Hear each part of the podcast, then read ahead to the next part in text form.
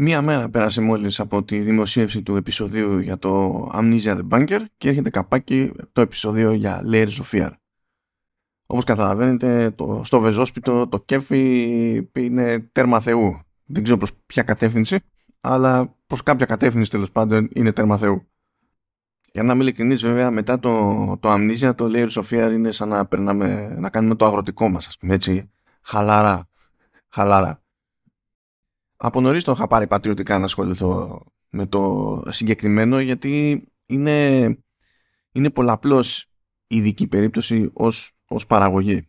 Είναι τόσο ειδική περίπτωση ώστε ακόμα και αν έχετε παίξει τα προηγούμενα Layers of Fear, στην ουσία το, το πρώτο, το δεύτερο, εντάξει υπάρχει και το DLC, το Inheritance για το, για το πρώτο και πάλι να υπάρχει επιχείρημα παρά τη γενική ομοιότητα που παίζει τέλος πάντων ε, να παίξετε το Layers of Fear.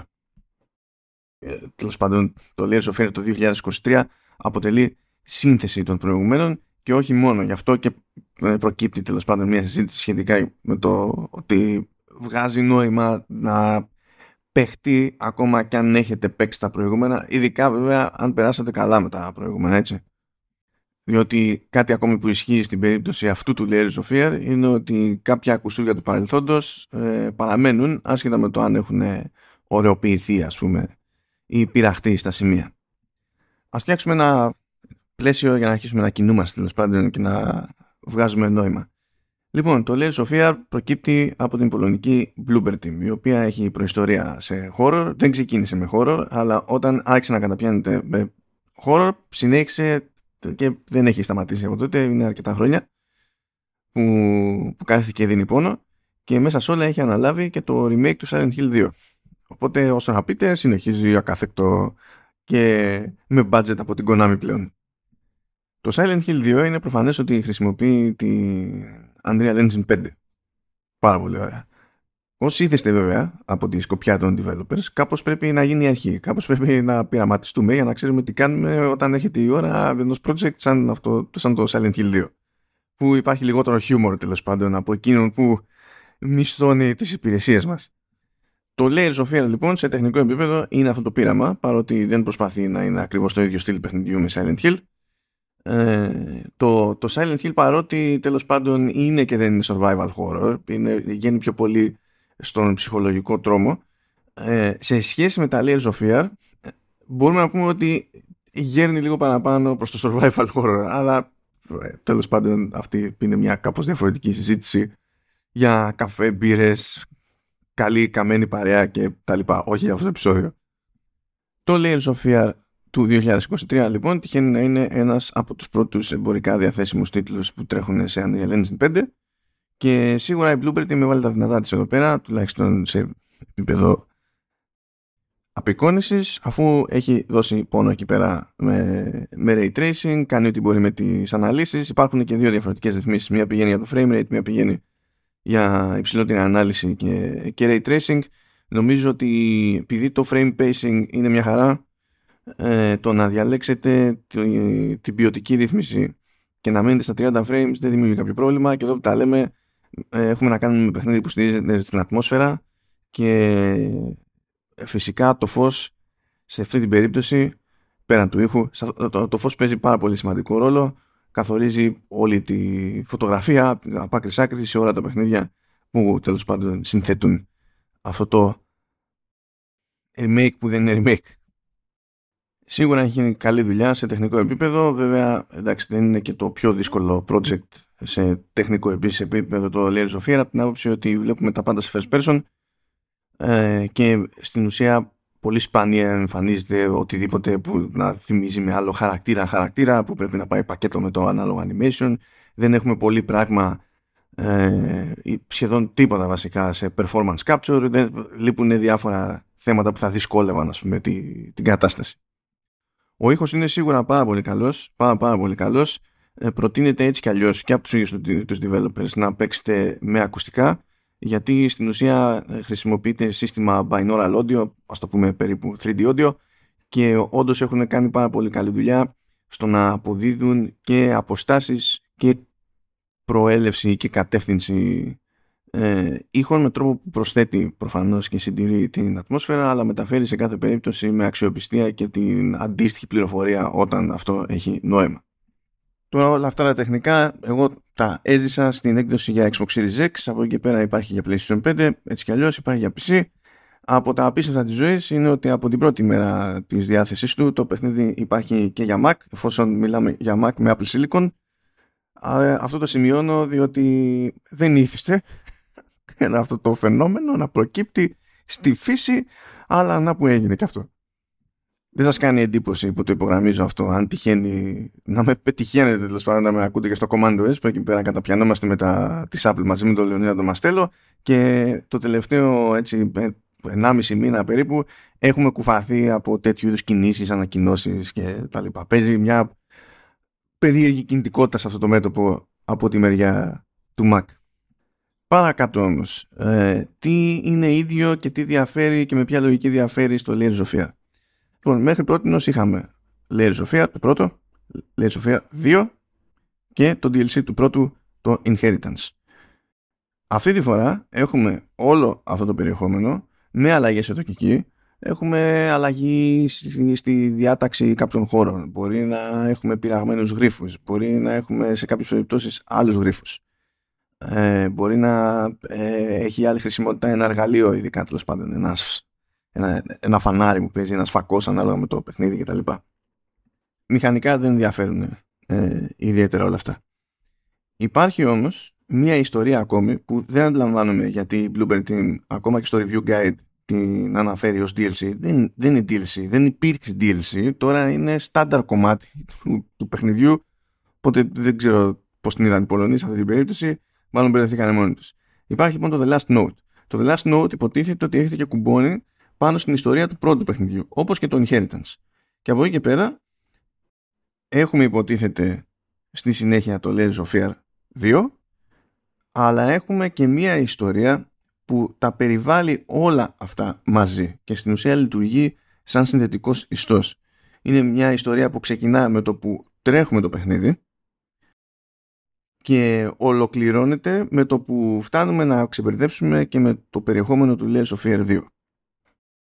Πώς χωρίζονται οι ιστορίες και ποιο είναι το γενικό τους αντικείμενο τέλος πάντων. Υποτίθεται ότι στο πρώτο παιχνίδι αλλά και στις δύο επεκτάσεις, τη μία την παλιά και μία την καινούργια, έχουμε να κάνουμε με την πτώση ενός ζωγράφου, την ψυχολογική πτώση, την, την πτώση, το φούντο στη, στην παράνοια με βάση τραυματικές εμπειρίες που έρχονται με τη σειρά τους να επηρεάσουν τη δημιουργική διαδικασία και τα λοιπά. Υπονοείται κάποιο μεταφυσικό στοιχείο, αυτό φαίνεται ε, να αντιμετωπίζεται πλέον όχι ως κάποιο είδους γεύση αλλά ως κάτι που συνδέει και τις ιστορίες μεταξύ τους αλλά τέλος πάντων έχουμε να κάνουμε ιστορία του ζωγράφου.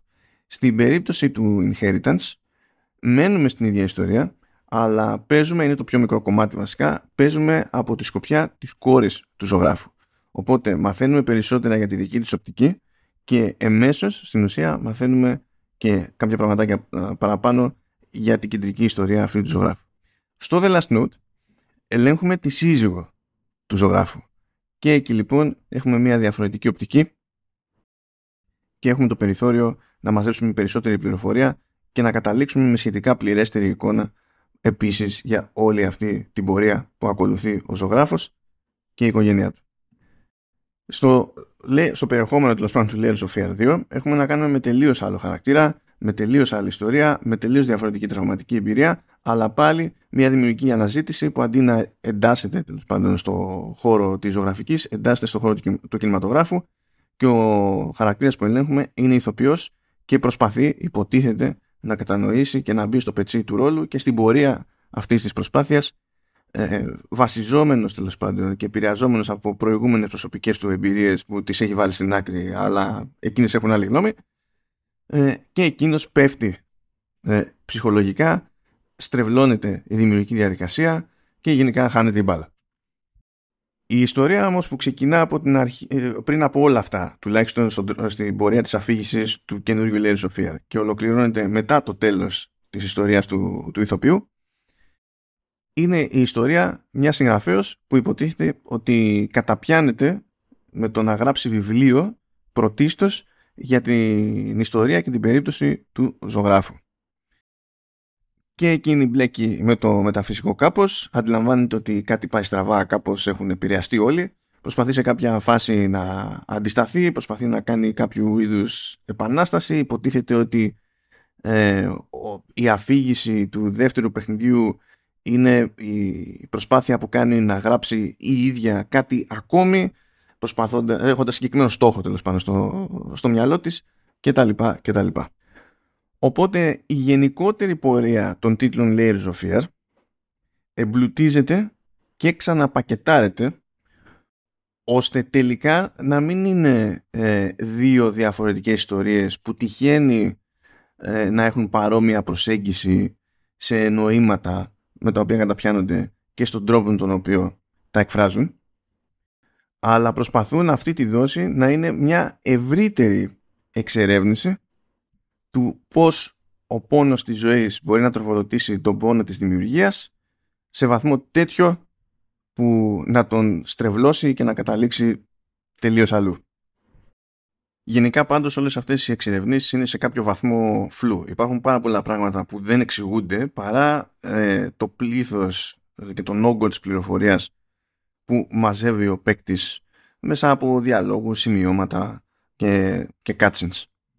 Αυτό το κάνει γενικά επίτηδες η Bluebird Team ε, και χρησιμοποιεί αυτή την ασάφεια ώστε να αφήσει και να σπρώξει τον παίκτη στην ουσία σε κάποια δική του ερμηνεία για όσα βλέπει να συμβαίνουν μπροστά του και όσα βιώνει στην ουσία ως ε, τρίτος παρατηρητής, ας το πούμε έτσι. Η φλού προσέγγιση παραμένει ε, και το στάνταρ τέλος πάντων ως προς την επιλογή του όποιου τερματισμού. Που υπάρχει υποτίθεται σε κάθε περίπτωση ένας αριθμός από πιθανούς τερματισμούς και το που θα πέσει ο παίκτης ε, καθορίζεται από κάποιες επιλογές που θα κάνει μέσα στο παιχνίδι. Ωστόσο, αυτές οι επιλογές δεν διευκρινίζονται. Δηλαδή, καμιά φορά υπονοείται ότι ε, μάλλον είναι σημαντικό αυτό που θα πάμε να κάνουμε, αλλά υπονοείται από τις περιστάσεις. Δεν προσπαθεί το παιχνίδι να μας πει στα σοβαρά ότι ε, κοίταξε να δεις τι θα κάνεις τώρα εδώ γιατί όντως ε, καθορίζεται ο τερματισμός που θα σου λάχει παρακάτω. Οι ίδιοι οι τερματισμοί είναι επίσης φλού. Ε, στην καλύτερη είναι γλυκόπικρη. Αυτό είναι το, το, το καλύτερο που μπορείτε να πετύχετε. Ε, μπορούν να φτάσουν να είναι και τελείως αρνητική ή τελείως βάναση. Επειδή όμως έχουμε να κάνουμε τουλάχιστον ε, στη, στη μία μπάντα με τρεις ιστορίες που συμπληρώνει μία την άλλη ε, και απλώνεται σε περισσότερους χαρακτήρες εκ των πραγμάτων δεν μπορεί να αλλοιωθεί πλήρως ο κεντρικός πυρήνας του συνόλου οπότε το έξτρα περιεχόμενο είτε μιλάμε για το DLC που προϋπήρχε είτε για το DLC εντός εισαγωγικών που φύτρωσε, φύτρωσε τώρα έρχεται για να μας δώσει περισσότερη πληροφορία μεν αλλά όχι για να αλλάξει δραματικά το ποιόν του συνόλου. Αυτό έχει τη φάση του ειδικά στην περίπτωση του πρώτου Layers of από το 2016 διότι ε, συντηρούσε και συντηρεί μια κοινότητα στο, στο διαδίκτυο που αναπτύσσει τις δικές της θεωρίες για το τι μπορούν να σημαίνουν οι διαφορετικές λεπτομέρειες. Και το ενδιαφέρον που έχει κάνει εδώ η Bluebird Team είναι ότι ε, βάζοντας ειδικά το The Last Note ε, σπρώχνει προς κατευθύνσεις που δεν είναι αυτές στις οποίες είχε συμφωνήσει η κοινότητα στο περίπου. Αυτό το εκτίμησα να από την αλήθεια μου, ειδικά στην περίπτωση του The Last Note, το οποίο δεν είναι μεγάλο σε διάρκεια, απλά πηγαίνει κόντρα σε εκείνη τη θεωρία ότι η σύζυγος του, του ζωγράφου ήταν, ε, κα, ήταν ξεκάθαρα θύμα στην όλη υπόθεση, που ήταν θύμα, ήταν θύμα, έτσι. Αλλά με τη βοήθεια του The Last Note, στη, στην ιστορία αυτή, ε, βλέπουμε ότι το πράγμα δεν ήταν τόσο απλό και το προτιμώ έτσι διότι ε, οι ανθρώπινες τραγωδίες σπανίως είναι απλές. Για τον ίδιο λόγο που έτσι κι αλλιώς και οι άνθρωποι οι ίδιοι σπανίως είναι απλοί. Έτσι κι αλλιώς η αφήγηση ήταν πιο δυνατή στο πρώτο Layers of Fear, έτσι κι αλλιώς ήταν πιο μυστήρια, πιο περίεργη, ε, δεν έδαινε το ίδιο καλά στο δεύτερο Layers of Fear και αυτό παραμένει, έτσι, εκείνο το κομμάτι του παιχνιδιού, του, της παραγωγής του 2023 εξακολουθεί να είναι πιο, πιο αδύναμο. Περιέργως ε, καταφέρει να είναι και λίγο πιο glitchy από την άποψη ότι ο βασικός μηχανισμός που έχουμε έτσι στη δούλεψή μας από την αρχή όλου αυτού του παιχνιδιού μέχρι το τέλος είναι το, το, το, το ότι αρπάζουμε ένα πόμολο ξέρω εγώ για να ανοίγουμε κλείνουμε πόρτες, ανοίγουμε κλείνουμε συρτάρια κτλ. Αυτό λειτουργεί με μια αξιοπιστία χ.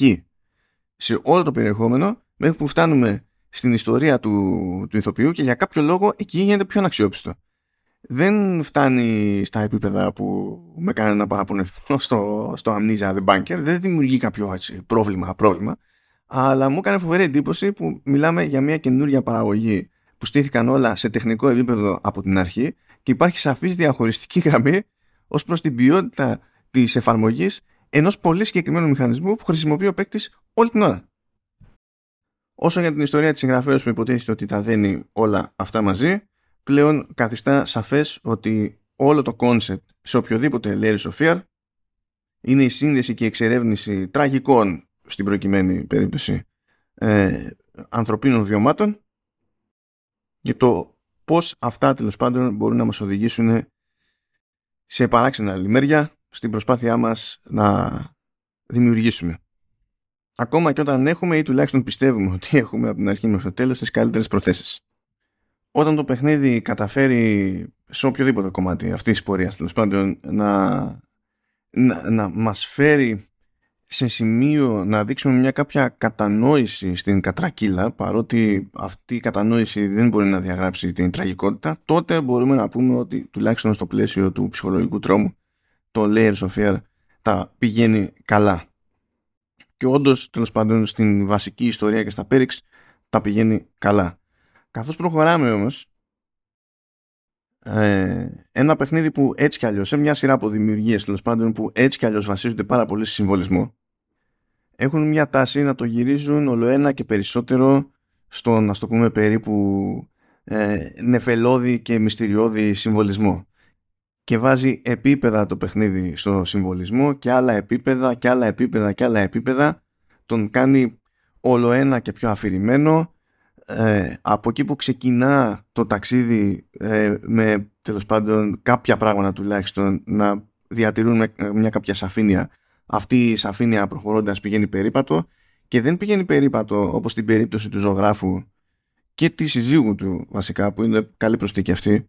Πιστεύω από την άποψη ότι καθώς ο χαρακτήρας βυθίζεται μέσα στο το ίδιο του το βάσανο τα χάνει έτσι, και στην ουσία πίζει στη, στην παρέστηση από ένα σημείο και έπειτα είναι σαν να τα χάνει Blooper Team και να πει στην παρέστηση, η οποία παρέστηση την έχει κάνει να πιστεύει ότι όσο περισσότερο συμβολισμός, τόσο πιο τούμπανο είμαστε.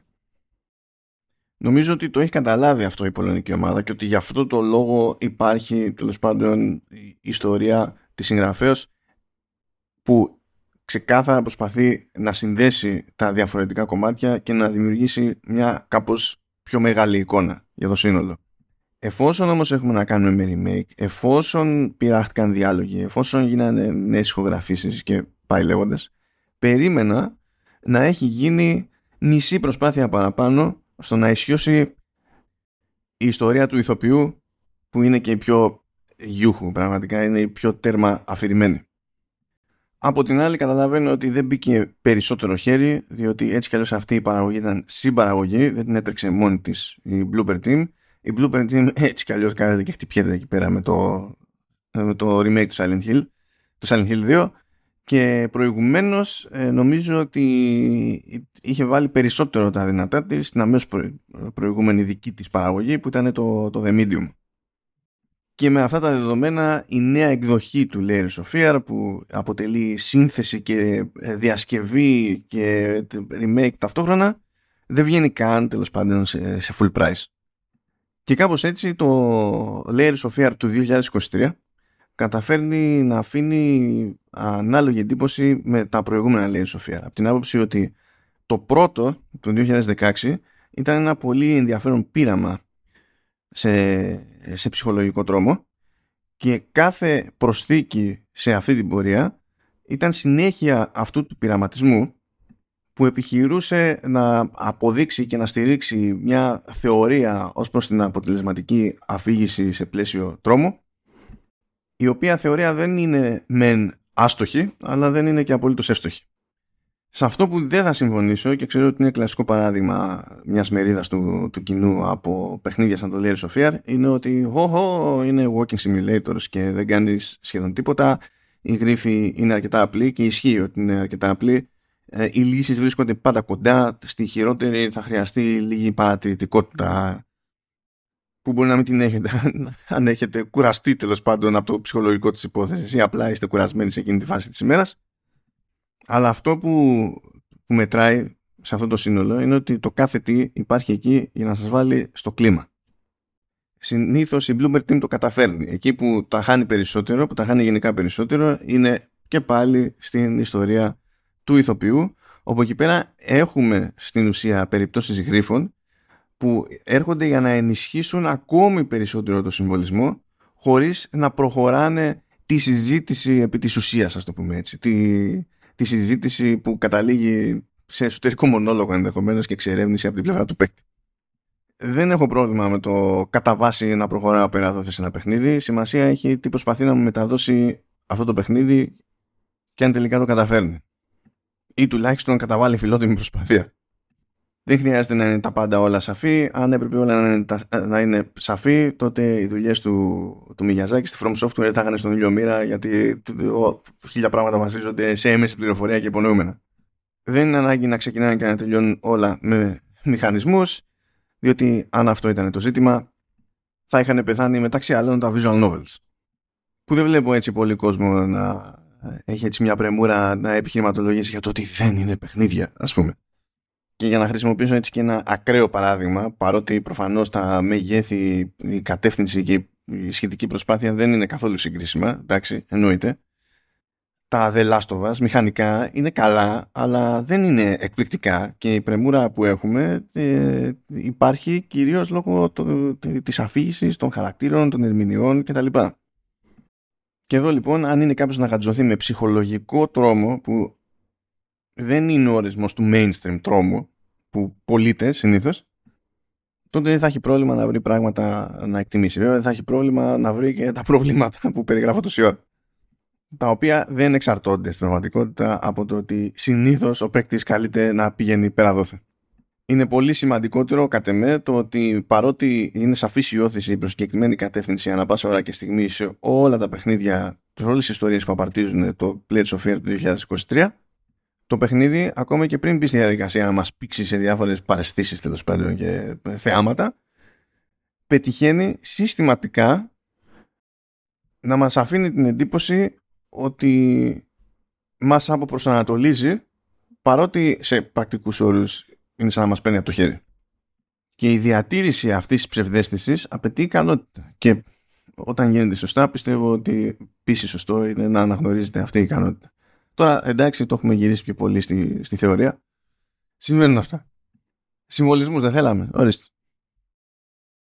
Πριν έτσι μαζευτώ και κλείσω να πω ότι έχω ένα καημό για, τα, για τη μουσική του Λένι Σοφία και λέω ότι έχω ένα καημό διότι η δουλειά, η πρωτότυπη που είχε κάνει έτσι κι αλλιώς ο, ο Ρεκόφσκι ήταν πάρα πολύ καλή και παραμένει πάρα πολύ καλή ως προς αυτό δηλαδή δεν έχω θέμα ε, ακόμα και όταν αλλάζει αισθητικές θεματικές επειδή φεύγουμε από μια περίοδο του χρόνου και που καταπιάνομαστε υποτίθεται με τη ζωγραφική μετά το γυρνάμε στο κινηματογράφο κτλ. Και, και αλλάζει λίγο και το, το ποιόν του ήχου τα πηγαίνει πάρα πάρα πάρα πολύ καλά.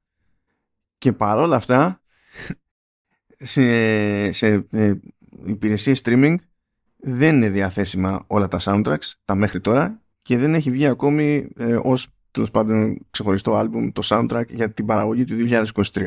Είναι πραγματικά κρίμα διότι είχα στο αμπάρι έτσι κι αλλιώς κομμάτια που θα θεωρούσα αυτονόητο ότι έχει νόημα να μπουν σε ένα playlist από αυτά που βαφτίζω high notes τέλος πάντων και να μπουν στις σημειώσεις του επεισοδίου και να τα μοιραστώ με εκείνους που ενδιαφέρονται. Για να κλείσω, το ρεζουμέ είναι ότι το πρώτο Layers of Fear ήταν πείραμα. Ε, οτιδήποτε χτίστηκε πάνω στο Layers of Fear φαίνεται να εξακολουθεί να είναι κάποιο είδους πείραμα. Σε τεχνικό επίπεδο η παραγωγή του 2023 είναι επίσης πείραμα και κατά μία ε, έννοια όλο αυτό υπογραμμίζει συμπτήσει και αναδεικνύει τη στροφή που έκανε ε, κάποια χρόνια πριν η ομάδα προς το horror στροφή στην οποία παραμένει συνεπής σε τέτοιο βαθμό που μπορεί να πει κανείς ότι δεν ήταν ένα απλό σημείο καμπής για τους Πολωνούς αλλά ήταν μια αλλαγή που φαίνεται να έχει σφραγίσει τη μοίρα τους. Και για καλό και για κακό. Αν δεν είχαν μπει σε αυτή την πορεία, δεν θα υπήρχε περίπτωση να κάνουν συμφωνία με την Konami και να δούμε τι μπορούν να καταφέρουν σε λίγο πιο survival horror με το remake του Silent Hill 2. Από τη μία δεν θα είχαν εκείνη αυτή την ευκαιρία και από την άλλη ε, δεν είναι αυτονόητο ότι θα έχει και πολλές συγκλονιστικότερες εναλλακτικές η Konami για να διαλέξει και να στηρίξει τέλος πάντων αυτή την εξωτερική παραγωγή.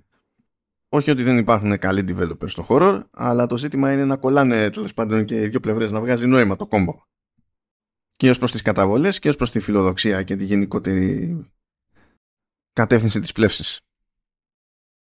Όπως και να έχει, σε γενικές γραμμές, αυτή η νέα εκδοχή του Layers of Fear είναι η πιο ολοκληρωμένη και πιο μεστή. Ταυτόχρονα εξακολουθεί να έχει εκείνα τα χαρακτηριστικά που αν σας κέρδισαν τότε θα σας κερδίσουν και σήμερα, ακόμη και αν έχουν περάσει χρόνια και συνειδητοποιείτε ότι στην ουσία δεν έχει έρθει κάποια σκληρωστική εξέλιξη σε εκείνη τη συνταγή και αν σας κράτησαν τότε μακριά δεν πρόκειται να σας πείσουν σήμερα. Αυτά δεν την παλεύω για άλλο χώρο, back to back. Βέβαια, αυτά, κάθε φορά που κάνω κάποια τέτοια συγκλονιστική δήλωση μου σκάει στη μούρη και μόνο που το είπα, το κατέγραψα και το έβγαλα εκεί έξω ε, σημαίνει ότι κατά πάσα πιθανότητα σύντομα θα έχω πάλι κάτι σε χώρο. Αλή τη Μέρφη. Αυτά από μένα, καλή συνέχεια σε όλους και τα λέμε πάλι σύντομα.